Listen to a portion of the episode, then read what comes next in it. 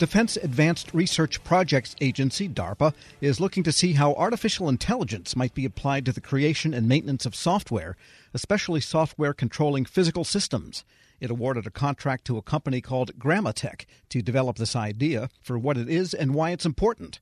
We turn to Grammatech's Vice President of Research, Alexei Loginov. Dr. Loginov, good to have you on. Great, thank you. Great to be here. So, precisely what are you doing for DARPA under this project? A great question. The focus of this program is to try to help subject matter experts maintain and modernize cyber physical systems uh, more effectively.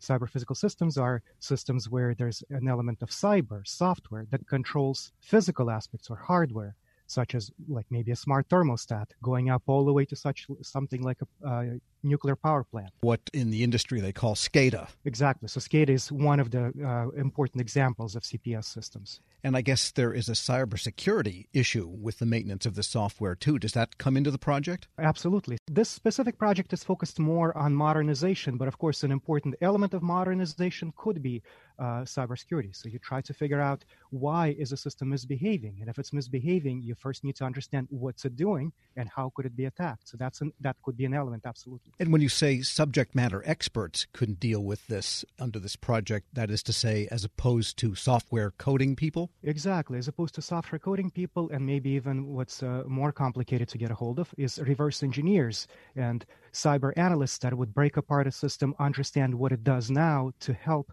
a physicist or a mathematician make the system adapt. Those are in short supply. And some of these systems go back quite a few years, and the documentation and the people that originally developed it might be long gone. And so then that's where the need for reverse engineering might come in. Exactly, exactly. You, you know, system is built, and in reality, in software, when someone builds some piece of software, a few months later, you have to look at it again. You ask yourself, what in the world did you do there a few months uh, later? And when a system is in operation a decade or, or multiple decades, absolutely, this becomes a serious issue. So you're looking to develop almost an agent that could understand the software in some automated way and then result in a methodology by which someone who's not a coder could make adjustments? Exactly. So we uh, we are developing a kind of an AI and machine learning based system uh, using a technology called transfer learning, where we uh, try to analyze software. So we we build many many many examples of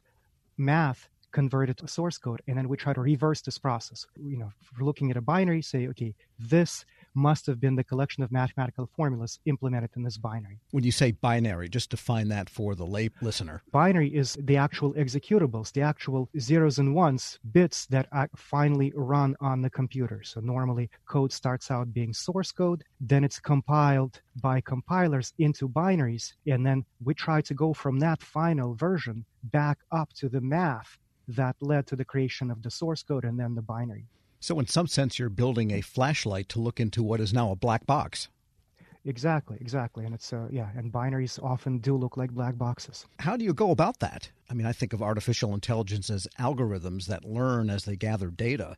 What is the basic architecture of what it is you're trying to pursue? We are taking many, many, many examples of mathematical formulas, combining them in many different complicated ways, creating source code out of them, compiling that to binaries, and then we create a correspondence uh, so that we can reverse this process so that in the future when we see a snippet of binary code we say oh this looked like the reverse of this example that we had seen before and this is uh, an element of something known as transfer learning. We're speaking with Alexei Loginov. He is Vice President of Research at Grammatech, which has a contract with DARPA.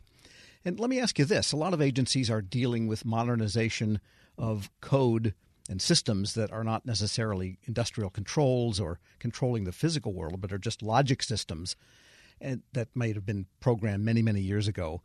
Can this methodology potentially help with modernizing that type of code? Absolutely. The world is full of binary code that uh, has been uh, created many uh, years ago, in many cases, many decades ago. The DoD, for instance, hangs on to systems that uh, operate for decades. And uh, uh, the people that have created that code are long gone.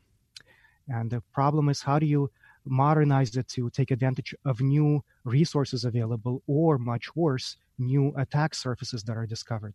Sure. So, what you have described as a way of maintaining it, and that is to say that non coders could maintain it and make changes, Could this be extended to replacing the code with modern code in such a way that you don't have that black box anymore?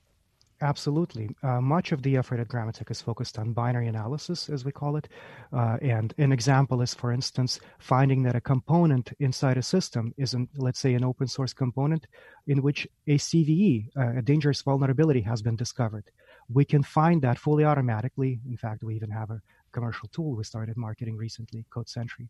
And then we have technology that can allow us to snip that out and replace it with a more modern, safer version. Got it. Because I'm thinking of agencies like the IRS, which has assembler code in large quantities. And when they tried to convert it to another, more modern language, all they got was kind of an emulation of it, but not something they could really easily maintain. And so that becomes the, the roadblock here. Right. This can definitely be done better with appropriate uh, you know, research and more modern technology. Yes, one can lift it to a higher level, replacing it potentially with more modern source code that does the same thing. Now, your relationship with DARPA is a contract. It's not a grant or a research type of project. Are you, really going to deliver a system that can do this? Absolutely, and uh, I think in uh, uh, so DARPA has had a, significant focus on trying to accomplish things, and uh, they're focusing on providing contracts to ensure that the systems uh, get built that actually can help people because in DoD we've talked about COBOL, we've talked about assembler, and so on, even old Java for that matters. That's getting pretty long in tooth, some of that.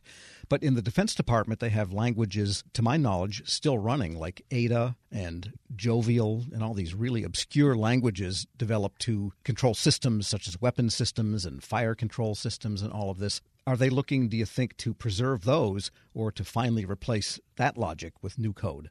I think in due time, I would expect that all of that will get replaced. Uh, now, uh, what's interesting is that given how long these systems will last, they may replace it with, so to speak, very modern C, CC++, but that ancient C, CC++ will then run 30 years from now. Uh, but the Ada is going away little by little, and so is Jovial. Yeah, because what do they say? The uh, final pilots of the B 52s, for example, are in their infancy now. They're still on bottles and diapers. And so you got to think long term.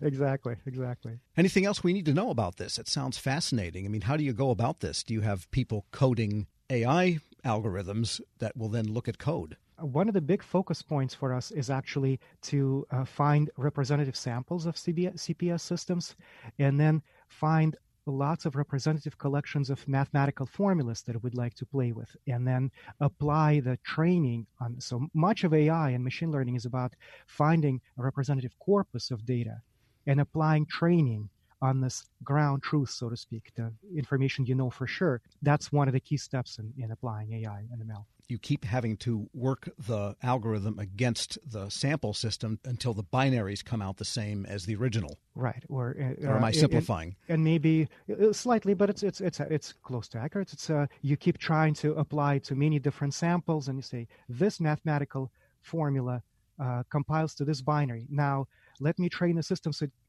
goes from that binary, it gets back that mathematical formula, and if it's able to reverse the process through training on many, many, many different samples. Let's hope that the first time you see a brand new thing that you hadn't experienced before, you'll come very close, if not perfectly correct.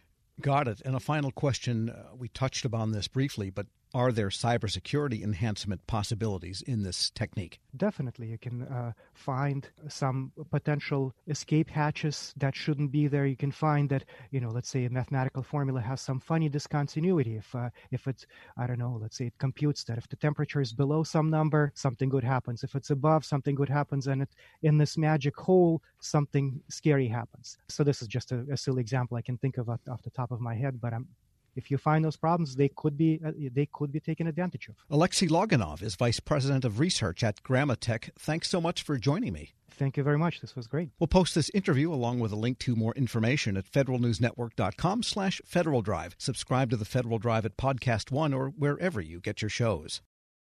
Grab a 30-day free trial of Live by Live Plus, and you'll get unlimited skips, commercial-free music, and all of the podcasts and live streaming events you can handle. Visit livexlive.com slash podcast one to learn more and start your free trial.